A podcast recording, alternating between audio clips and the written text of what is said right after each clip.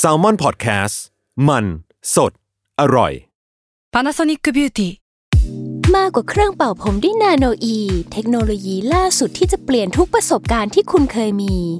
นาโนอีมอยส์เจอร์พลัสเพิ่มความชุ่มชื้นให้เส้นผมหลังใช้งานมากขึ้นถึง 18 เท่า พร้อมชะลอการเฟดของสีผมสำหรับคนชอบทำสีผม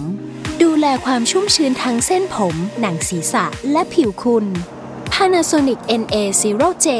มีเทคโนโลยีนาโนอีที่ care only you This episode is brought to you by Reese's Peanut Butter Cups. In breaking news, leading scientists worldwide are conducting experiments to determine if Reese's Peanut Butter Cups are the perfect combination of peanut butter and chocolate. However, it appears the study was inconclusive, as the scientists couldn't help but eat all the Reese's. Because when you want something sweet, you can't do better than Reese's. Find Reese's now at a store near you.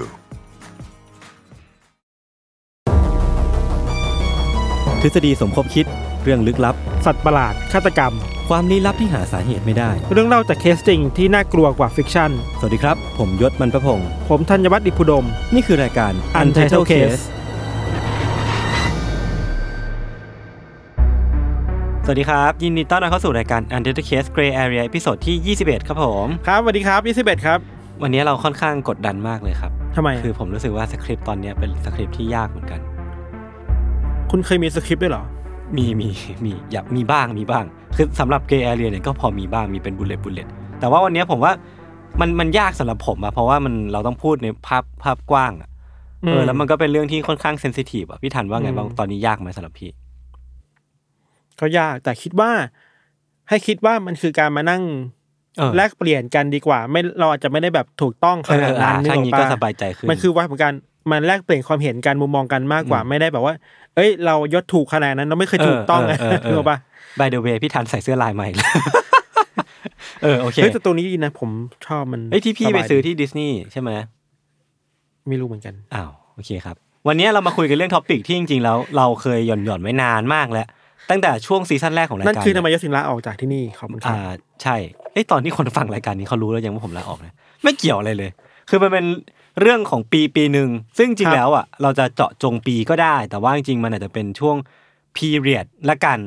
ม เพื่อนเนยเป็นตั้งแต่ 1975 ไปจนถึง 1980 ต้นๆน่ะ อืม ช่วงช่วงนั้นมันเป็นช่วงที่เป็นยุคบูมละกันของของฆาตกรต่อเนื่องคือมีฆาตกรต่อเนื่องเกิดขึ้นเยอะมาก แล้วก็มี อืม อาชญากรรมเกิดขึ้นเยอะมาก ซึ่งปีที่เราจะมาลงลึกกันเนี่ย หรือว่าพูดคุยแบบมากหน่อยก็คือปี 1978 ครับ ที่พี่ธันก็เคยพูดมาแล้วแหละว่ามันเป็นปีที่ เออพอเรารีเสิร์ชมาปุ๊บเนี่ยก็จะเจอว่าเอ้ยเหตุการณ์นี้มันเกิดขึ้นในปี 1978 อีกแล้วเหรออ ม เหตุการณ์นี้ก็ 1978 อะไรเงี้ยก็เลยแบบรู้สึกว่ามันก็ อืม น่าสนใจดีเหมือนกันนะครับ ครับ ก่อนอื่นเนี่ยก่อนที่จะไปลงลึกกันอ่ะพี่ธันผมอ่ะไปหาหนังสืออ่านมาเล่มหนึ่ง ครับ คือหนังสือเล่มนี้มันเป็นการรวบรวมเหตุการณ์อาชญากรรมและการของฆาตกร หรือว่าฆาตกรต่อเนื่องที่ อืม เกิดขึ้นในปี อืม 1978 ซึ่งมีเยอะมากเลยขอเตือนไว้ก่อนละกัน ครับ หนังสือชื่อว่า True Crime 365 นะครับ ก็จะ ครับ เป็นเอดิชันของปี 1978 คือเริ่มอันแรกก่อนเลยคือ เดี๋ยวผมจะค่อยๆเล่าไปเนาะคนแรกเนี่ยคือเกิดขึ้นเดือนมกราคมเลยคือ เป็นฆาตกรต่อเนื่องคนหนึ่งที่ชื่อว่าเปโดรโลเปส คือเขาเนี่ยถูกปล่อยตัวมาจากคุก แล้วก็เริ่มลงมือกลายเป็นฆาตกรต่อเนื่องที่ท้ายที่สุดแล้วเนี่ยจะกลายเป็นคนที่ฆ่าคนไปมากกว่า 300 คน ไอ้เชี่ย คือโคตรโคตรโหดและโคตรเยอะมาก แล้วต่อมาเนี่ยในขณะเดียวกันคือช่วงมกราคมถึงกุมภาพันธ์เลยพวกเนี้ยก็จะเป็นช่วงที่เท็ดบันดี้ยังคงออกลวดลายอยู่กำลังกำลังอยู่ในจุดพีคเลยก็ว่าได้ อ่าอ่า เออคือเขาเนี่ยเหมือนก็ฆ่าคนแล้วก็ข่มขืนคนเอาของทำร้ายร่างกายคนอะไรเงี้ย จำได้ว่าช่วงนั้นหนึ่งเก้าเจ็ดแปดมันช่วงที่บันดี้ยังฆ่าคนอยู่แถวๆแบบมหาลัยอ่ะ ใช่ใช่ยังยังไปอุกอาจอยู่เลยอะแล้วก็แบบหนีตำรวจได้เลยครับ แล้วก็เหมือนสร้างความหวาดกลัวให้กับอเมริกาจนถึงขั้นสูงสุดมากๆ ในปี อืมอืม ตั้งแต่หนึ่งตั้งแต่ปี 1974ไปถึงจน 1978นี่แหละ ครับ แล้วก็เขาก็รอดไปได้นะครับ แล้วก็ถูกจับไปในปีนี้แหละ ในปี 1978เนี่ยเป็นครั้งสุดท้ายที่เขาถูกจับได้ แล้วก็ ครับ ถูกประหารในปี 1989 คนต่อมาครับชื่อว่าปีเตอร์สัตคลิฟหรือว่ายอร์กเชียร์ริปเปอร์คนเนี้ยก็ดังเหมือนกัน ดัง แล้วก็ ดัง เป็นคนที่เพิ่งแบบมาพีคๆในช่วงปี 1978 เช่นกัน คนคนนี้ก็ฆ่าหญิงขายบริการ แล้วก็มีการส่งจดหมายมาท้าทายกับตำรวจ เพื่ออเหมือนแบบอยากที่จะทำให้ตัวเองเนี่ยมีโปรไฟล์ที่ค่อนข้างแบบน่าตื่นเต้นมากขึ้นอะไรอย่างเลยครับ คนต่อมาพี่ทันเคยพูดถึงแล้วคือคุณซามูเอลลิตเติล อืม เออคนเนี้ยก็ ในปี 1978 เนี่ยก็ยังไม่ถูกจับ แล้วก็ยังคง อืม ก่อคดีอย่างต่อเนื่อง โดยที่สุดท้ายแล้วเนี่ยตามที่พี่ทันเคยเล่าเนี่ยคือเขาฆ่าคนไปแบบ 90 กว่าคนได้เลยนะครับก็คือเยอะมากเหมือนกัน อีกคนหนึ่งที่คุ้นหูมากๆ แล้วพี่ทันก็เคยตัดแตะไว้แล้วคือ Golden State Killer อ่า ก็คืออยู่ในปีนี้ด้วยเหมือนกัน ก็คือแบบเริ่มฆ่าเหยื่อมากขึ้นหลาย ๆ คนในในช่วงปี 1978 นี้นะครับ ครับ ต่อมาเป็นคนที่ผมเคยพูดถึงก็คือจอห์นเวนเกซี่ อืม หรือว่าคลาวคิลเลอร์คลาว ตัวตลกนะ ใช่ใช่คนนี้ก็พีคพีคในช่วงปี 1978 เหมือนกัน ครับ อีกคนหนึ่งคือฮิวไซด์สแตรงเกอร์คนนี้ก็ฆ่าคนต่อเนื่องเป็นคนที่ 10 ในปี 1978 แล้วก็เป็นคนสุดท้ายของเขานะครับ คนต่อมาคือ playing card killer คนนี้อาจจะไม่ได้โด่งดังอะไรมากมาย แต่ว่าก็ฆ่าคนไป 6 คนเหมือนกัน ครับ อีกคนหนึ่งคืออันเนี้ยน่าจะอยู่ในหนังสือของอันเดอร์เคสของเราเนี่ยแหละ คือผมเขียนถึงเขาไปแล้ว คือคุณเท็ดคาซินสกี้ อ่า ยูนาบอมเบอร์ก็ก่อเหตุในปีนี้ด้วย หรอที่ เออ ส่งส่งพัสดุ ใช่ ออกไปแล้วก็แบบไป ระเบิดที่ ระเบิ ม ด หาวิทยาลัย อ่าอ่า ตามองค์กรต่างๆเลยครับ คืออูนาบอมเบอร์เนี่ยเขาไม่ได้ก่อเหตุทุกปี อืม แต่ว่าเขาจะเลือกปีที่ก่อเหตุ และปีเนี้หนึ่งเก้าเจ็ดแปดก็เป็นหนึ่งในปีที่เขาเลือกที่จะก่อเหตุที่มหาวิทยาลัยนอร์ทเวสเทิร์นด้วยเหมือนกัน อ่าครับ ครับอีกคนหนึ่งพี่ทันเคยเล่าแล้วซันออฟแซม อ่า คนนี้ก็ถูกตัดสิน David Berkowitz จำคุก 365 ปีในปี 1978 นี่แหละ จากคดีที่เขาก่อมาก่อนหน้านี้ ถูกจับในปีนั้น ใช่ใช่ใช่แล้วก็เจฟฟรีย์ดัมเมอร์ก็คืออยู่ในไทม์ไลน์ปี 1978 ด้วยเหมือนกัน จำได้ว่าดามเมอร์เริ่มฆ่าคนครั้งแรกก็คือปีนี้ ใช่ฆ่าคนครั้งแรกเลย ใช่ไหม ใช่ฆ่าคนครั้งแรกเลย คือ ตอนนั้นเข้าใจว่าดามเมอร์ไปฮิชไฮกิ้งอ่ะ เออเออ แปลไทยว่าอะไรวะ โบกรถ โบกรโบถกรถ เออ เออเออ แปลไทยยากนะมันมีคำแปล มันมีไฮกิ้ง เอาไปโบกรถแล้วก็ เออ ไปเจอผู้ชายคนหนึ่ง เออเออเออ แต่ว่าเข้าใจว่าคนนั้นกำลังวิ่งอยู่มั้งวิ่ง ครั ออบ กกำลังกายอยู่แล้วชวนมาที่บ้านแล้วฆ่าเขา เออ ที่บ้าน ก็ตามที่พี่ทันเล่าไปในหนังสือนะฮะ ครับ แล้วก็อีกคนหนึ่งอันนี้ก็อยู่ในหนังสือเหมือนกันคือคุณคุณหมอที่ชื่อว่าแฮร์โรชิปแมนอันเนี้ยผม อ่า ผม อ่า เขียนมั้งเออ ครับ ชื่อ AKA เขาคือดรเดสนะครับเขาก็ ครับ ฆ่าเหยื่อในปีนี้ด้วยเหมือนกัน จริง ๆ แล้วอ่ะเขาเป็นคนที่ฆ่าคนเยอะมากแบบสองสามร้อยคนอะไรเงี้ยครับ ครับ ก็ปีเนี้ยเขาฆ่าคนไปทั้งหมด 4 คน ครับ แล้วก็คนนี้ร o ดนี่อัลคาร่าเดทติ้งเกม อ่า คิลเลอร์พี่ทันเล่าไปตอน 17 18 เป็นเข้าใจว่าปีนี้เป็นปีที่เขาออกไปออก ใช่ รายการทีวี ไป เว้ย ออกรายการทีวี คือแม่งคือแบบโหจุดพีกอ่ะ เผื่อใครไม่รู้คือว่าลอนนี่อัคคาร่าเป็นฆาตกรต่อเนื่องเนาะ อืม แล้วเคยฆ่าคนมาแล้ว ครับ แล้วจริงๆมีความเป็นเพลย์บอยอ่ะ อืมอืมอืม แล้วก็ไปออกรายการทีวีเป็นเดทติ้งเกม ใช่ ที่แบบรายการจับคู่อ่ะทาย เออ คู่กันว่าคนไหนคนไหนเข้าใครแล้ว เออเออ แล้ว เออ อัคคาร่าก็ไปเป็นหนึ่งในผู้ร่วมเกม ใช่ใช่ รายการ ใช่ นั้นอ่ะ คือแบบโหถ้าถ้าถ้าฟังที่พี่ทันเล่ามาคือมันมันน่ากลัวมากเลยการที่ฆาตกรต่อเนื่องคนหนึงอ่ะ ใช่ เป็นเลือกที่จะไปหาเหยื่อในรายการทีวีอ่ะ ไม่ไม่แน่ใจว่าหาเหยื่อไหมแต่ว่า อ่แต่ไปปรากฏตัว ปรากฏตัวใช่ เออ ใช่ ใช่แล้วปี 1978เนี่ยคือปีที่เขาไปออกรายการทีวีนี้แหละครับ ครับ แล้วก็อีกอันหนึ่งที่พีคมากๆ คือโจนส์ทาวมาสเกอร์ก็คือเกิดในปี 1978 ด้วยเหมือนกัน จิมสโตนที่ อ่า ไป ใช่ ไปอยู่ในเกาะในไม่ได้เกาะอยู่ในอาณานิคมที่ประเทศเกียร์หน้า เออแล้วก็มีเหตุการณ์ที่ดื่เออยมาฆ่าตัวตายกัน ให้ 918 คน ให้คนในลัทธิดื่มยาพิษฆ่าตัวตาย ใช่ใช่ กับพันเนาะก็ ครับ ก็ปีนี้ใช่ไหม ก็ปีนี้ใช่ แล้วก็อีกคนหนึ่งที่จะเนมดรอปไว้ก็คือเดนิสนิวเซน อ่า ที่พี่ธันเพิ่งเล่าไปไม่นานมานี้เอง อ่าา คือเดนนิสนิวเซนเนี่ยเขาบอกกันว่าเป็นเจฟฟรีย์ดัมเมอร์ของ อั อั ง ง กฤษ กฤษ อืม ใช่คือว่ามีการเลือกเหยื่อคล้ายๆกัน แล้วก็ ครับ ที่ที่ที่มันพีคคือเขาเกิดฆ่าเหยื่อคนแรกในปีเดียวกันก็คือปี1978 ด้วย อ่า เออซึ่งซึ่งมันก็เลยมีความแบบ เออ เออเออสอดคล้องกันประมาณ มีความ ห ค นึ่ ล้าย ง ดามเมอร์ ใช่ ประมาณหนึงนอกจากนี้เราจำได้จะมีอีกสองสามคนนะที่จำได้คือเดริสเรดาบีเทคคิลเลอร์ อ่า ช่วงปีนี้ก็ยังลอยนวลอยู่ เออเออออ แล้วก็เป็นปีที่เริ่มไม่ใช่เป็นปีที่ส่งจดหมายไปหาพวกสถานีโทรทัศน์ อ่าอ่า เคลมว่าฉันเป็นฆาตกรต่อเนื่องอะไร อ่า เงี้ย ฮะ แล้วก็จะมีอีกคนหนึ่งที่เราเคยเล่าคือริชาร์ดเชส อืม ริชาร์ดเชสเป็นผู้ป่วยจิตเวชคนหนึ่งที่หนีมาจากโรงพยาบาล ครับ แล้วก็มีปมอะไรบางอย่างที่รู้สึกว่าตัวเองต้องดื่มเลือดอ่ะ อื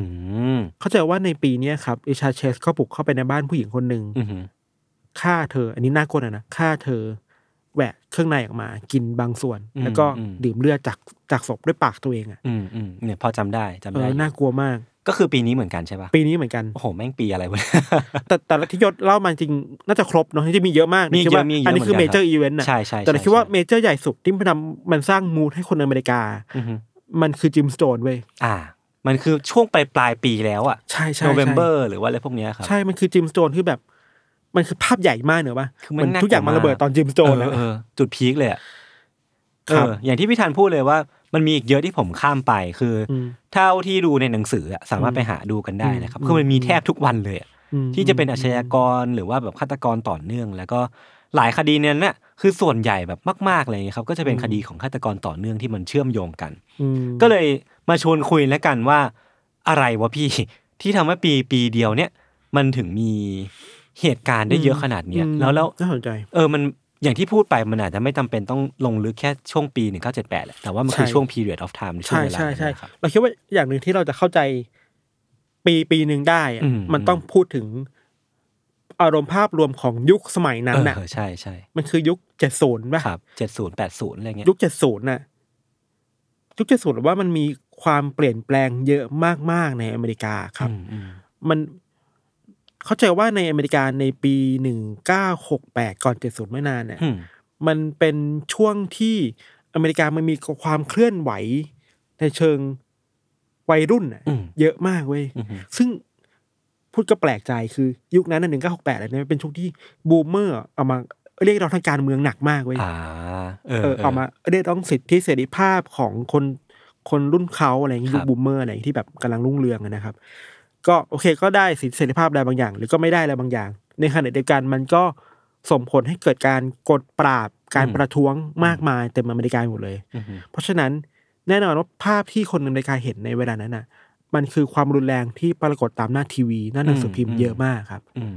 แล้วอะไรแบบเนี้ยยศมันไม่เคยเกิดขึ้นในอเมริกาหนักเท่านี้มาก่อนเว้ย อ๋อในช่วงก่อนหน้านี้มันมาเป็นจุดพีคในช่วงจุดศูนย์เนี่ย แถวแถวๆนี้แหละแถวแถวๆนี้แหละคือ มันเห็นภาพการประท้วงในอเมริกาที่เข้มข้นมาก อืมอืม แล้วยุคนั้นน่ะ พวกตำรวจเวลามันเล่นม็อบอะมันเล่นหนักนะ อ๋อเหรอ เล่นหนักมันการซ้ำตามัน อ่าอ่า ตี ทุบ กระบอง ตีอะไรอย่าง มันหนัก เงี้ยเหรอ มากหนักมากหนักมาก อือื ถ้าย้อนกลับไปอีกหน่อยอ่ะมันมีหนังเรื่องชิคาโกเซเว่นอ่ะจำเคยดูป่ะ ไม่เคยดู เออ ไม่เป็นไร เออสนุก โอเค เออเออ นั่นแหละ เออ แต่ว่าเราจะจะบอกว่ามันเป็นยุคเวลาที่ความเปลี่ยนแปลงมันถาโถมเข้ามาในอเมริกาเยอะครับ อ่าอ่า ความเคลื่อนไหวของเฟมินิสต์ความเคลื่อนไหวของคนผิวดำมากมาย แล้วหลังจากก่อนหน้ายุคเจ็ดศูนย์ไม่นานน่ะมันมีอีเวนต์ใหญ่ๆเช่น เอออย่างแรกคือการรับสังหารมาร์ตินลูเทอร์คิงจูเนียร์ อืม อะไรอย่างเงี้ยนึกออกปะ อื มันมีความเข้มข้นในการเมืองหนัก อ๋อ มาก มัน อะ เป็นดอทดอทดอทมาเนาะ ใช่ใช่ใช่ เออ เยอะมากแล้ว แล้วมันมันมันมาเริ่มคลายในช่วงเวลาหลังจากนั้นนะ อือฮึ ในยุคเจ็ดส่วนเราคิดว่ามันเริ่มคลายเนาะมันเริ่มแฮปปี้มากขึ้นอะไรเงี้ย มอืม แต่ในเวลาเดียวกันน่ะสภาพสังคมภาพรวมของโลกยศมันคือสงครามเย็น อ่าอ่าใช่ใช่ เออ สงครามเย็น มันทำให้คนเกรงกลัวสงครามมากขึ้นกว่าเดิมมากอะเราเกิดในยุคนี้เราจะไม่ค่อยอินเนาะ เออ แต่ว่าอาจจะถ้ามีผู้ใหญ่ก็เล่าให้ฟังได้นะแบบว่า แต่ถ้าเท่าที่เราไปรู้มาคือ คนอเมริกาส่วนใหญ่ มันมันแพนิคกับนิวเคลียร์จริงๆนะเว้ย เพราะมันอันตรายจริงๆอ่ะมันมีเคสตัดดี้ให้เห็นแล้ว มันเห็นภาพมาตั้งแต่ตอนสงครามโลกครั้งที่สองแล้วคนรุ่นนี้เห็นสงครามโลกสองภาพมาว่า มันมีการทิ้งระเบิดนิวเคลียร์ที่ฮิโรชิมาที่ญี่ปุ่นอะไรอย่างนี้ใช่ป่ะแล้วพอยุคเวลาเนี้ยความตึงเครียดระหว่างอเมริกากับโซเวียตอ่ะ อืม มันหนักมากอ่ะ อืมอืมอืม เออแล้วมันมีวิกฤตการณ์เยอะแยะมากมายคิวบาหนึ่งที่แบบมันใกล้มันมันอีกนิดเดียวมันจะสงครามมันจะยิงยูเครนใส่กันแล้วระหว่างอเมริกาโซเวียตอะไรเงี้ยเพราะฉะนั้น มันเลยเกิดความแพนิคในมวลรวมของสังคมอ่ะพูดอย่างนี้ดีกว่า มันคือความตึงเครียดปะ ใช่ เป็นแรงตึงผิวอะ ใช่ ที่มัน ใช่ อยู่ตรง ใช่ นั้นแล้วมันแบบรู้สึก เราพร้อมที่จะ break down ได้ทุกเมื่อปะ ใช่ใช่ใช่ โอ้เออน่ากลัวจัง มันมันทำให้คนที่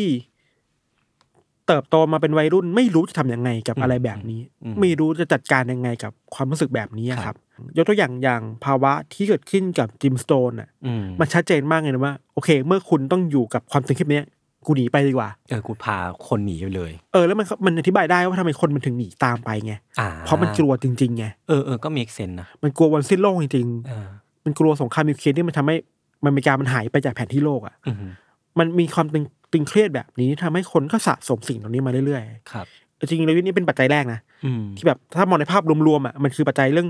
ความตึงเครียดทางการเมือง อืม ความสัมพันธ์ระหว่างประเทศที่มันกดทับความรู้สึกคนมาเรื่อยๆคนสะสมมาเรื่อยๆครับ อืมมันทำให้มันเลยกลายเป็นว่ามีคนพูดถึงเรื่อง doomsday กัน ใช่ มาก ใช่ ขึ้นแล้วเพราะว่าบรรยากาศโดยรวมของแบบโลกมันน่าหดหู่อะ เออหรือถ้าถ้าพูดอีกแบบคือ ถ้าพูดถึงภาพรวมคือยุคเจ็ดศูนย์น่ะ อ่า หนึ่งที่ต้องพูดคือ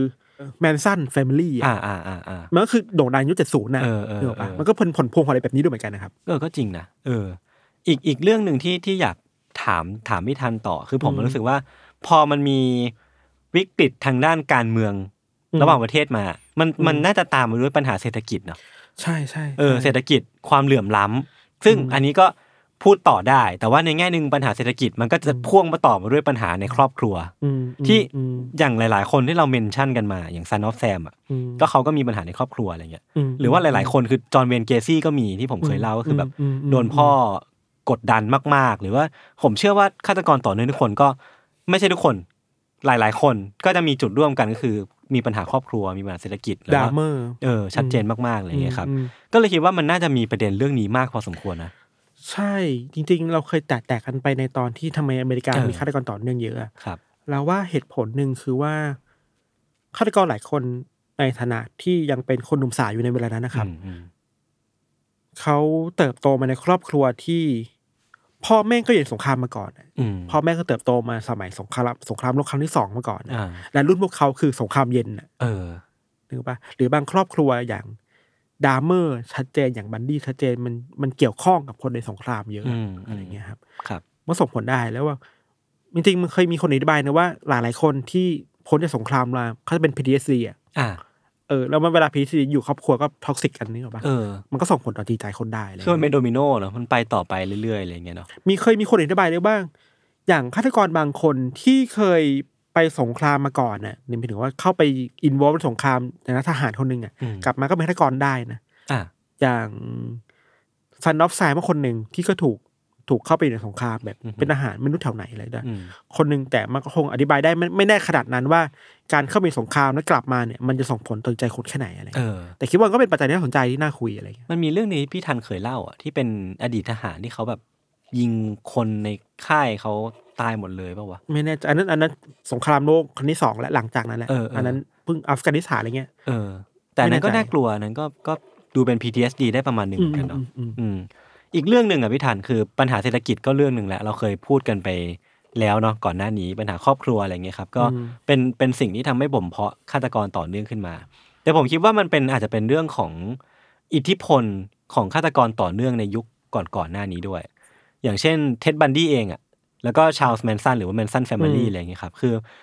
ผมไม่แน่ใจว่ามันเป็นเรื่องนี้หรือเปล่าที่พอมีฆาตกรต่อเนื่องคนหนึ่งเกิดขึ้นมา อ่ะ แล้วสื่อนำเสนอ อื อแล้วมันก็มีฆาตกรต่อเนื่องตามมาเรื่อยๆ เพราะว่าเราเนี่ยไปให้พื้นที่เขาแล้วรู้สึกว่าไอ้ยคนแม่งโด่งดังง่ายจังวะ ใช่ใช่ใช่ เออมันก็เลยแบบตามมาเรื่อยๆพี่ทันว่าไงบ้างอะ คิดคิดว่าคิดว่าเกี่ยวนะเกี่ยวนะ อืม เพราะว่า ด้วยความที่สื่ออเมริกามันไม่เคยรับมือกับฆาตกรต่อเนื่องเยอะเท่านี้มาก่อน เออ นะ เออเออ แล้วมันยังไม่มีการเซตขอบเขตว่าคุณรายงานได้แค่ไหนอะ เออ มันไม่เหมือนยุคนี้ที่เรายุคพวกเรามันมีบทเรียนมาแล้ว วิ ว่า จัยมาแล้วว่าแบบพูดได้แค่นี้นะ เออ ถ้าไม่งั้นพูดมากกว่านี้คนจะ เออ มาตามนะ หรือว่าคุณไม่ควรบอก สมมติเขาจะพูดถึงรายงานการฆ่าตัวตายคุณก็ไม่ควรบอกพิธีการฆ่าตัวตายแบบลงลึ อื ก ม ขนาดนั้นอะไรเงี้ย มอืม แต่ยุคสมัยนั้นน่ะ มันยังไม่มีใครมาซัสแตนดาร์ดให้ว่า เออ อะไรที่คุณทำได้ทำไม่ได้อะ อืม แต่ว่าสิ่งที่ทำได้แน่ๆคือคุณต้องทำเพื่อยอดขายอะ อืม เนื่องว่าหนังสือพิมพ์มันยังเป็นรายได้หลักของของ เออ สื่ออยู่อะ เออเออ หรือทีวีมันก็ต้องการต้องการสปอนเซอร์อะเพราะฉะนั้นข่าวไหนที่มันเฉาโชว์อะมันก็ขายได้โยน อืมอืม ยิ่งยิ่งข่าวที่มันเป็นฆาตกรต่อเนื่องเยอะๆอะมันก็ยิ่งขายได้ตลอดนึกออกปะ โดยเฉพาะข่าวอย่างเท็ดบันดี้แมนชาวแมนสันหรือว่าเจฟฟรีย์ดัมเมอร์เองก็ตาม ใช่ ที่แบบ ใช่ มี appearance ที่เราก็เคยคุยไปแล้วอะว่า ใช่ใช่ เขามี appearance ที่อ่านคือมันก็มีความแบบเข้าใจได้อะว่า อืม ทำไมเขาถึงอยากขายข่าวนี้อะ อืมโซเดียคิลเลอร์ก็เหมือนก็เป็นเคสแบบนี้เหมือนกันนะ เออ คือ เออ สื่อไม่รู้จะจัดการจัดการยังไงอะไรอย่างเงี้ยครับ มอืม เราว่าอันหนึงคือเวลาเราพูดถึงการที่สื่อเล่นข่าวพวกเนี้ยอันหนึงคือมันได้เอ็กโซชัว า มัน อ่ามั มันได้การมองเห็นเยอะใช่ปะแล้วมันขายได้ แต่อีกแบบหนึ่งที่น่าคิดเหมือนกันคือ ไม่รายงานก็ไม่ได้อะ ก็จริง ใช่ไหม เออ มันไม่สามารถไม่รายงานได้ แต่ว่าอย่างที่เราบอกว่ามันมันมันยังไม่มีเส้นที่มาคุยกันชัดเจนว่าคุณจัดการกับเรื่องนี้ได้ยังไงบ้างอะโยน อืม แล้วพอมันมีเยอะขึ้นเยอะขึ้นเรื่อยๆอะคนมันก็เริ่มสะสมอะไรนี้ไปเรื่อยๆเลยเราว่านะ อืมก็ก็จริงนะ หรือแม้แต่ฆาตกรต่อเนื่องบางคนในยุคสมัยแบบเนี้ยเรา ครับ เคยคิดว่าเขาก็อ่านข่าวของฆาตกรต่อเนื่องคนอื่นๆด้วยเหมือนกันน่ะ ใช่ใช่ แล้วเขาก็รู้สึกว่า คนที่มันจะเป็นมีมี material พร้อมอ่ะ อืม การด่าอ่านข่าวเนี้ยมันอาจจะเป็นตัวที่อีกไหนความ อื ความต้องการที่จะเป็นฆาตกรต่อเนื่องก็ได้อะไรเงี้ย อืม ผมว่า อืมอืม มันก็มีความเป็นไปได้เกิดขึ้นอยู่เหมือนกันอะไรเงี้ย ครับ มันเป็นลูกโซ่อะเราว่า อืมอืม มันเป็นลูกโซ่แล้วก็อีกอย่างหนึ่งคือ คนประชาชนทั่วไปเองครับยศก็เริ่มไม่ค่อยศรัทธากับตำรวจแล้วอะ อ่าครับ คือมันมีเคสเยอะมากอะคนทุกคนตั้งคำถามว่าไอ้เหี้ยแล้วจะปกป้องกูไหมวะ เออกูจะไว้ใจได้ยังไงอะไรเงี้ย เขาะมันเยอะขนาดนี้อะ ในเมื่อมันมันก็เป็นเรื่องใหม่ของพวกเขาเหมือนกันที่แบบจู่ๆเขามีฆาตกรต่อเนื่องโผล่มาจากไหนไม่รู้เยอะแยะไปหมดเลย แล้วแต่ละคนคือฆ่าคนแบบ เกินห้าคนทั้งนั้นน่ะ อืมอืม ซึ่ง อืม คดีมันก็จะแบบยากมากๆ แล้วก็บางทีเวลาเราดูไทม์ไลน์อ่ะมันจะมี ครับ ความทับซ้อนกันมากๆเลยนะ ครับ อย่างเช่นฆาตกรต่อเนื่องคนนี้ฆ่าคนภายในวันนี้ อืม และในวันเดียวกันเนี้ยมันก็เป็นผลงานของฆาตกรต่อเนื่องอีกคนหนึ่ง มม เออแปลว่า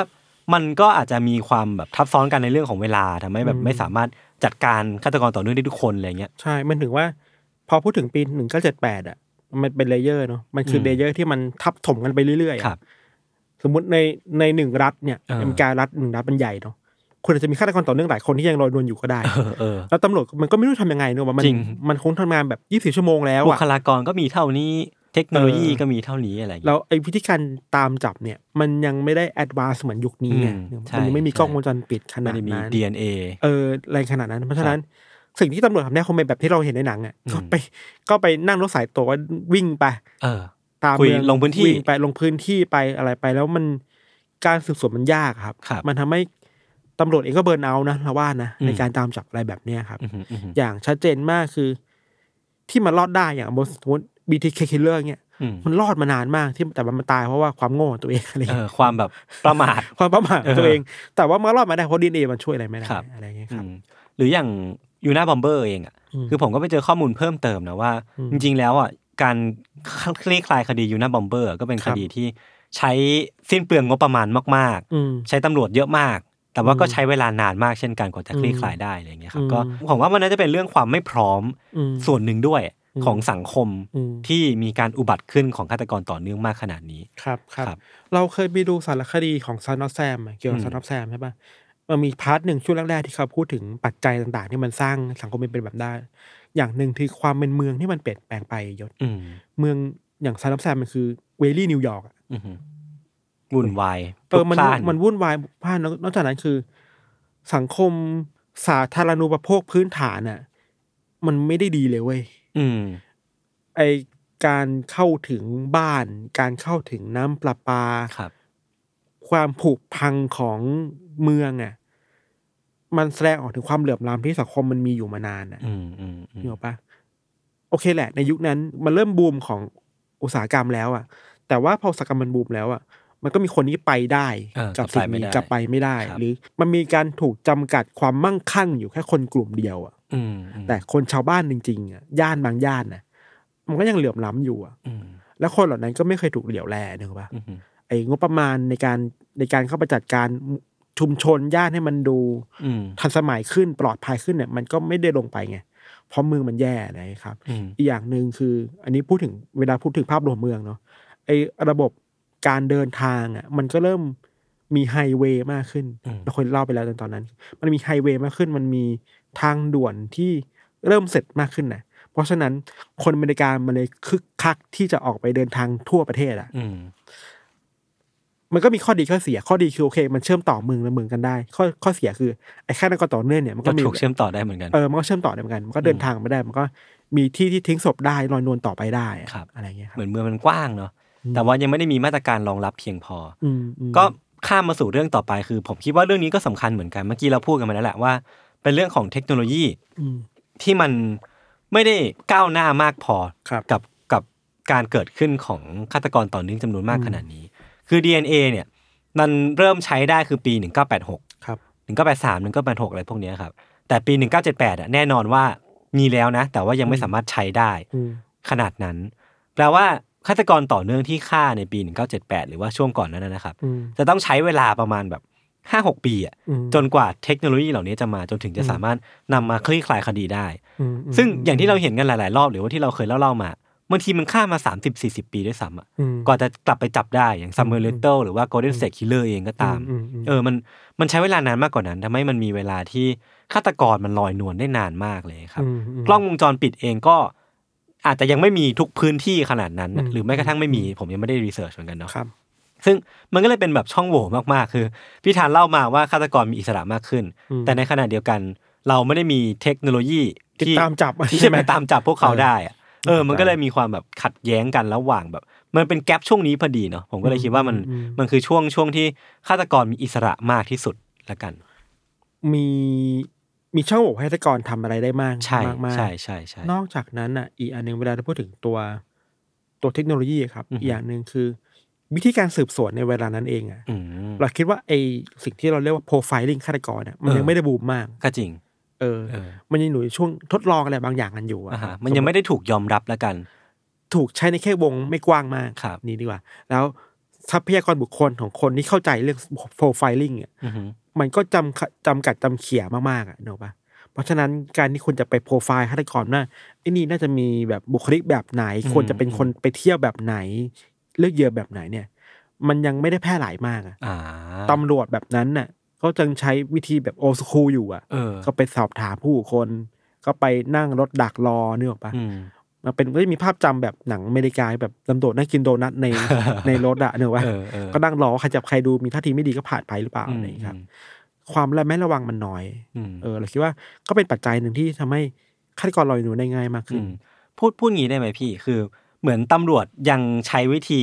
จับฆาตกรแบบทรีตเขาว่าเป็นฆาตกรคนเดียวอ่ะไม่ใช่ฆาตกรต่อเนื่องอะ อืม เพราะว่าโปร อืม ไฟลิ่งอ่ะมันคืออ ม วิธีที่ใช้ในการจับฆาตกรต่อเนื่อง อืม เพราะว่าเราจะต้องรู้ก่อนว่าลักษณะนิสัยของเขาเป็นยังไงเขาฆ่าคน อืม เพราะอะไรแล้ว อืมอืม ฆ่าด้วยวิธีไหน อืม แต่ว่าพอฆาตกรต่อเนื่องก่อนหน้าเนี้ยมันไม่ได้มีเยอะขนาดเนี้ยเขาก็เลยไม่ได้ให้ความสำคัญกับการทำโปรไฟล์ฆาตกร อืม ก็เลยไม่ได้ยอมรับ แล้วพอมันผุดขึ้นมาอย่างเงี้ยทำก็ไม่ทันแล้วเลย ทำไม่ทันใช่งานเยอะงานเยอะ ใช่ใช่ เราจำได้อ่ะสมมติย้อนกลับไปดูดูเรื่อง My Hunter อืม ซีซั่นสองอ่ะมันมีช่วงหนึ่งที่คู่หูตัวเอกอ่ะ อืมม ต้องไปทำคดีที่ ที่แอตแลนตา อืม ไม่แน่ใจคดีด้วยเด็กหายอะไรเงี้ย จำไม่ได้ ฆ่าเด็กนะครับ เด็กผิวดำแต่ในคัดอีกเวลาหนึ่งเขาต้องตามจับไอ้บีดีเคคิลเลอร์ให้ ได้เรื่องปะ เออเออเออเออ อันนี้มันสอดทับชัดเจนว่าเมื่อคุณเอาทรัพยากร FBI ไปทุ่มกับคดีหนึ่งคดีใหญ่ อืม แต่อีกคดีหนึ่งคุณก็ต้องปล่อยมือนะ ใช่ เน เอ อะ อแล้วเราจะวัดยังไงว่าคดีไหนสำคัญกว่ากัน คือแบบ แล้วคุณก็ไม่รู้ด้วยซ้ำว่าไอ้คดีที่คุณจับอยู่เนี่ย มันมี potential จะเป็นฆาตกรต่อเนื่องแค่ไหนอะ โอ้โหโคตรยาก แม่งยากมาก มัน นะ คือ เว้ย การตัดสินใจแบบวินาทีต่อวินา ที เออแม่งยากมากนะเว้ยเป็นเราเราเราก็ปวดหัวนะสมมติเราเป็น เออ เราเป็นคนที่ควบคุมแบบก็ตำรวจ FBI อยู่อะ ครับ แบบไอ้เหี้ยนี่ใหม่ๆแล้ว สังคมก็กดดัน วันนี้มีรายงานว่าอันนี้อีกแล้ว อันนี้ก็คือ อืม potential ฆาตกรต่อเนื่องนะ อันนี้ อืม potential อันนี้นะ มันยากอ่ะ ยากยากยากจริงยากจริง เออ มาสู่ประเด็นต่อไป ผมคิดว่าอันนี้ก็จะเป็นประเด็นที่ค่อนข้างน่าพูดถึงเหมือนกัน ครับ อประเด็นเรื่องของจิตเวชแหละ อืม เออการรักษาทางเรื่องของเรื่องของจิตอะนะครับ อืม คือเราก็พูดกันหลายรอบแล้ว มันคือไม่ยอมรับ มันยังไม่ถูกยอมรับ แล้วก็คือส่วนใหญ่คนที่เป็นฆาตกรต่อเนื่องและมีอาการทางจิตก็จะเป็นพวกคนชายขอบอะไรเงี้ยครับ ที่แบบเขาก็ไม่ได้ไม่ได้มีความสามารถที่จะเข้าถึงการรักษาจิตทางจิตได้อะไร ครัเงี้บยมันก็นำไปสู่ปัญหาที่พอกเป็นหางหมูอะ ใช่ใช่จิตเวชก็เรื่องหนึ่งเราคิดว่าการเปิดกว้างทางเพศก็อีกเรื่องหนึ่ง อืม เพราะว่ามันก็มีหลายเคสเนาะที่ คนนี้เขาเป็น LGBT อะครับ แล้วเขาถูกทีตแบบแปลกๆ ว่าเป็นสิ่งแปลกปลอมในสังคมอะ ครับ แล้วเนี่ยมันก็เป็นมันก็ออกผลลัพธ์มาเว้นเขาก็ซึมเศร้าเขาก็ อืม แตกร้าวกับชีวิตเนี่ย อืม ยกตัวอย่างอย่างดามเมอร์เนี่ย อ่า ดามเมอร์ก็เป็นโฮโมเซ็กชวลเนาะ อืม ดามเมอร์ก็ถูกที่บ้านมองแบบเหยียดมาตลอด อือฮึ ขณะที่บ้านอ่ะ หรือแม้แต่คนรอบข้างอะไรเงี้ยครับ อืม ขณะเดียวกันที่เราบอกว่าดามเมอร์มีคู่แฝดอยู่ในอังกฤษก็คือ เดนนี่เซน เดนนิวนิวเซนน่ะ เออเออ นิวเซนก็เป็นแบบนี้คือนิวเซนก็เป็นโฮโมเซ็กชวลเนาะ ไม่กล้ายอมรับว่าตัวเองเป็น เพราะว่าสังคมแบบไม่ ใช่ใช่หรือว่า หรือว่าความชายขอบของคนบางคนน่ะ อืม เช่น ตอนนั้น LGBT หรือหรือคนที่มีความหลากหลายทางเพศเขายังถูกทีว่าเป็นชายขอบอะสิ่งต่างๆ มันเลยถูก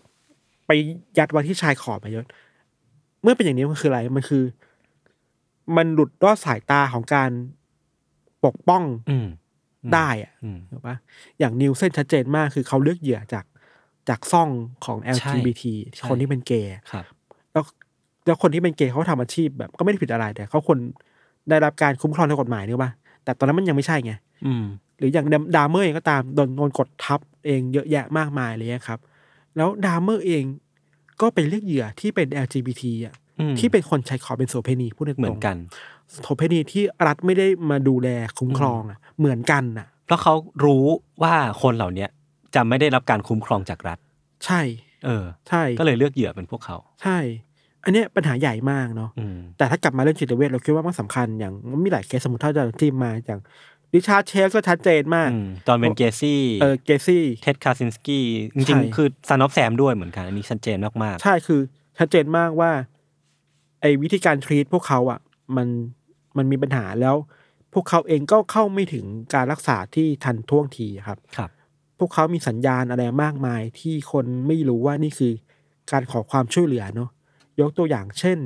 เดวิดโรคูบิชอันนี้เราพูดถึงบ่อย อืม ไอการที่คนคนหนึ่งชอบไปจุดไฟเผานู่นนี่นั่นนะเผาหญ้าเผาทางขยะนู่นนี่นั่น อื นะ ม มันถูกทรีตว่าอันนี้คือคน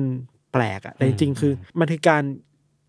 สื่อสารอะไรบางอย่างออกมาว่าเอ้ยฉันไม่ไหวแล้วนะหรือว่า อืม ต้องระบายออกอะยศ อืม แต่ว่าสมัยนั้นมันไม่ถูกทรีตว่าคนนี้คือผู้ป่วยที่ต้องถูกรักษาอย่างถูกต้องทันท่วงทีอะ ครับ หรือแม้อย่างกลับมาที่เคสของริชาร์ดเชฟอะครับ อืม นี่ถ้าเชฟถูกทรีตอย่างแย่มาก ในโรงพยาบาลจิตเวชแย่จนแบบ ไม่สนใจว่านี่คือเป็นมนุษย์คนหนึ่งอยู่ อืม อะไรเงี้ยพอเขาถูกทรีตรับไม่ไหวเขาก็หนีออกมาหนีออกมาก็ก่อเหตุอะไรเงี้ย อืม อืมก็เป็นแบบเนี้ย ครับ งูกินหางอ่ะ เออ ผมคิดว่าน่าจะเราก็น่าจะไล่เรียงปัญหากันมาแบบเยอะพอสมควรนะพี่ทันมี อืม คิดว่ามีปัญหาอะไรที่เราควรพูดถึงอีกไหม สำหรับเราเราอยากเน้นเรื่องเชิงภาพรวมอ่ะเวลา อ่า จะเข้าใจคนเจนนี้คนยุคนั้นน่ะ อือหือ มันคืออะไรที่ว่าภาพรวมสังคมมันชัดเจนนะความเปลี่ยนแปลงนี่มันเข้ามาเร็ว เวลาเราบอกว่าอเมริกามันเริ่มจุดจุดเบ่งบานในยุคนั้นน่ะ แต่มันก็มีบางมูดที่ไม่เบ่งบานนะ อ่า เออเนอะปะ เอ่อจุด มันมี ด คนมันคนมีคนนี้มันโกลองกับไอ้สิ่งนี้ไม่ได้ครับอันเดียวกันสภาพสังคมเศรษฐกิจก็เหมือนกัน มันเติบโตจริงนะโอเค มันมีความบูมของยุคเจ็ดศูนย์น่ะ แต่ว่าภายใต้ภาพที่มันแฮปปี้แบบนั้นน่ะ มันก็มีคนที่ก็ไปไม่ได้ความเปลี่ยนแปลงนั้นเหมือนกันนะสำหรับเรานะ อืม อย่างหนึ่งแล้วก็ภาพการเมืองหลัก ๆ ของโลกก็สำคัญ ครับ อย่างที่เราบอกมันกดทับจิตใจ ตึงเครียด ความกลัวของคน อ่า อะไรเงี้ยสุดท้ายแล้วเราคิดว่าเวลาจะเราจะมองปีหนึ่งเก้าเจ็ดแปดครับ มันก็เป็นหมุดหมายได้ว่าทำไมมันถึงมีเยอะขนาดนี้ อืม ซึ่งถ้าจะคิดต่อไปอีกนิดนึงอ่ะยศคำถามคือ แล้วทำไมทุกอย่างมันถึงมามันรุมมาตุ้ม เออ ช่วงนี้นะหนึ่งเก้าเจ็ดแปด เออ แล้วสำหรับเราคือหนึ่งเก้าเจ็ดแปดมันคือทางออกของเวลานั่นแหละ ครับ คือมันถูกยัดเยียดมาตั้งแต่หนึ่งเก้าหกศูนย์เป็นต้นมา อืม สำหรับเรา มัน มันคือ ยัดมาเรื่อยๆ แล้วมัน นึกอ มา อก ระเบิดตอนนี้อ่ะ เออ มันคือผลลัพธ์ของสมการทั้งหมดอะ เออ ในช่วงปีที่ผ่านมา เออเออ มันเพิ่งมา คือมันคำนวณมายังไงไม่รู้แหละ แต่มันมาระเบิดเอาตอนปี มันระเบิด เจ็ดแปด ช่วงช่วงนี้อ่ะ เออเออ พอมันเป็นหนึ่งเก้าแปดศูนย์แปดหนึ่งมันก็จะเริ่มคลายแล้ว เบาๆลง เออ มันก็เริ่มเปลี่ยนแปลงมากขึ้นแล้วอะไรเงี้ยครับ ครับ เพราะฉะนั้นสำหรับเรานะมันก็ทุกอย่างมันมันเชื่อมต่อกันหมดอ่ะ อืม ไม่ว่าคุณจะพูดถึงการเมืองเศรษฐกิจสังคม ไม่ว่าจะประเทศไหนก็ตามเนาะ เออ ถ้ากลับมาพูดถึงตอนเนี้ยเรายังหวั่นหวั่นใจอยู่ว่าไอ้โควิด เนี่ย มันจะทำอะไรบางอย่างกับสภาพจิตใจคนทั่วโลกหรือเปล่าวะ อืมอืมเนี่ยผมกำลังจะถามต่อเลยว่าพี่ว่า อืม เหตุการณ์อย่างปีหนึ่งเก้าเจ็ดแปดหรือว่าความพีคอะไรในช่วงนั้นน่ะ อืมอืม มันจะสามารถกลับมาได้อยู่ไหมวะในในยุคนี้ที่มันมีทุกอย่างเหมือนจะพร้อมมากขึ้น เรารู้ว่าจะจัดการกับฆาตกรต่อเนื่องยังไง อืมอืมอืม เรา อืม มีความรู้เรื่องจิตวิทยา มีทรัพยากรพร้อมมี DNA มีอะไรพวกเนี้ย อืม เออพี่ว่ามันยังมีโอกาสกลับมาได้อยู่ไหม เราว่ามันมีกลับมาได้แต่มันคงไม่ได้แบบระเบิด เออ แตกแบบแบบ ขนาด นี้ นั้ อะ น เพราะว่าเราคิดว่าโอเค เทคโนโลยีในการตามจับตำรวจเก่งขึ้นเยอะ อืมอืม ตำรวจเรียนรู้ขึ้นเยอะ การโปรไฟลิ่งมันก็เป็นที่สากลแล้วเนาะ ครับ หรือแม้แต่การทรีตผู้ป่วยอะไรเงี้ยมันก็เริ่มมันก็เริ่มดีขึ้นเรื่อยๆเรื่อยๆแล้วมองในแง่ดีมันดีขึ้นนะ แต่แค่กังวลว่า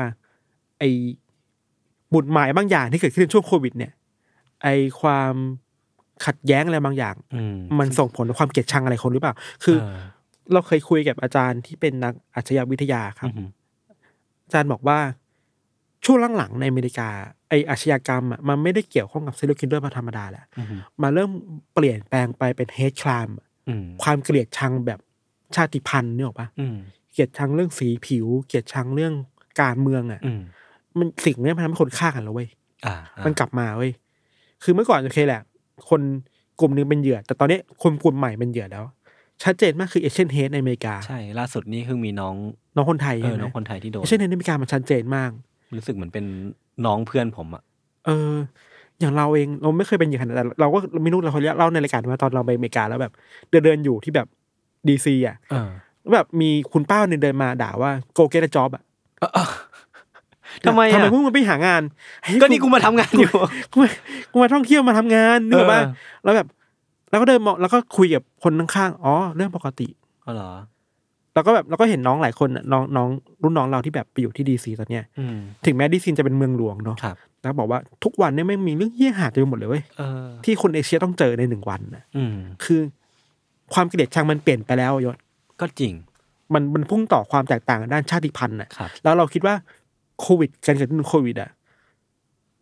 มันน่าจะไปทริกเกอร์อะไรบางอย่างไอ้ความเกลียดชังนี้ได้เว้ย อืมอืมอืม ยกตัวอย่างถามใจตัวเรากันเองนะสมมุติว่า ถ้าเปิดประเทศแล้วอ่ะสมมติยังไม่เปิดประเทศช่วงช่วงเวลาเนี้ย ไปเที่ยวกระบี่แล้ว ไป เจ เที่ อ ยว คนจีนเนี่ยเหรอ เออสมมติคนเจอคนต่างชาติเราเราจะมองคนต่างชาติยังไง เออ เนกออกปะอาจจะมีลึกๆหรือเปล่านะที่แบบเอ้ยเราต้องระวังตัวนะ มากขึ้นอยู่เลยไหม เออ เนกออกปะ เออเออ หรืออันหนึ่งที่เรามาเริ่มเกิดขึ้นแล้วในในหลายประเทศคือความเกลียดชังคนแอฟริกันนะครับ ครับ พอไอโอมิครอนเนี่ยเนกออกปะ อืมอืมอืม คนในอฟริกันเริ่มถูกมอง อ๋อ ในเชิงเหยียดหยามแล้วว่า นี่คุณเป็นคนเผยแพร่เชื้อหรือเปล่า โอ้โหมัน เออ มันมันเป็น หรื เรื่อ อง ว่า การเมือง โควิดโควิด มันยิ่งทำให้ความแตกต่าง มันถูกมองเชิงความเกลียดชังมากขึ้นนะ อืม ก่อนหน้านี้เอเชียถูก ตอนนี้แอฟริกันกำลังถูก ครับ ถูกโดนแบบนั้นน่ะ น่ากลัว อืมเผลอๆมันจะ น่ากลัว ไปกันใหญ่ เออน่ากลัว มากๆเลยว่ะ เออ ซึ่งก็ยังกังวลใจอยู่นะสมมติถ้าเราจะไปเที่ยวต่างประเทศหลังจากนี้ ครับ เราไม่รู้มันจะเกิดอะไรขึ้นแบบนี้ ประเทศหนึ่งสมมติประเทศที่มันชั้นยมสูงมากๆอ่ะ แบบเอ้ยชั้นแบบเอกลักษณ์ประเทศชั้นสูงมาก อย่างอเมริกาบางรัฐเองก็ตามอะไรเงี้ย เออเขาจะมองคนต่างชาติยังไงเนี่ยวะ นั่นสิ มันมันเริ่มเที่ยวแบบความไม่ไม่ไม่ไว้วางใจ ครับ ความปลอดภัยตัวเองแล้วอะว่าไอ้เชี่ยกูจะโดนอะไรบ้างวะ อืม ถ้าไปรัฐนี้เมืองนี้อะไรเงี้ย เหมือนเป็นเรื่องที่ใหญ่ขึ้นเนาะ มันไม่ใช่ ใช่ แค่แบบ ใช่ เรื่องเรื่องในประเทศแล้วอะตอนนี้มันเป็นเรื่องระหว่างแบบโลกแล้วอะเรื่อง อืม เออการเมืองระหว่างโลกอะ เมื่อก่อนเรา เราเนี่ยเราทำดูซีมาแล้วก็บอกว่าเออฆาตกรบางคนมันก็ไม่เลือกเหยื่อ อืม มันแรนดอมอะตอนนี้มันก็ทั้งแรนดอมและไม่แรนดอมนะสำหรับเราคือ โอเคแหละ ถ้าเอเชีย ใครก็ได้ เอเชียนใครใครได้ใครหน้าตาแบบเอเชีย โดนหมด กูเกลียดแล้วอะ เออ ซึ่งเนี่ยมันโคตรน่ากลัวเลย แย่จัง เออ ครับ ครับ โอเคครับ ก็เฮ้ยเครียดเฉย เลย โอเค ก็ถ้าสมมติว่าใครอยากจะไปดูต่อนะครับ ว่าปี 1978 หรือว่าช่วงปีปีนั้นน่ะมีอะไรให้ศึกษาบ้าง ครับ เพื่อที่จะได้ไม่ไม่นำมาเป็นแบบเป็นเคสที่มันกลับมาเป็นอีกในปัจจุบันนะนะครับ ก็สามารถไปเสิร์ชหาดูต่อกันได้ครับ มีเป็นหนังสือหรือว่าในเว็บไซต์ทั่วไปก็มีเหมือนกัน ครับ โอเคครับ วันนี้ก็ประมาณนี้ครับ ติดตามรายการของเราทั้งสองคนได้ทุกช่องทางของ s ัมมอร์พอดแคสต์เช่นเคยนะครับ ครับ สวัสดีครับ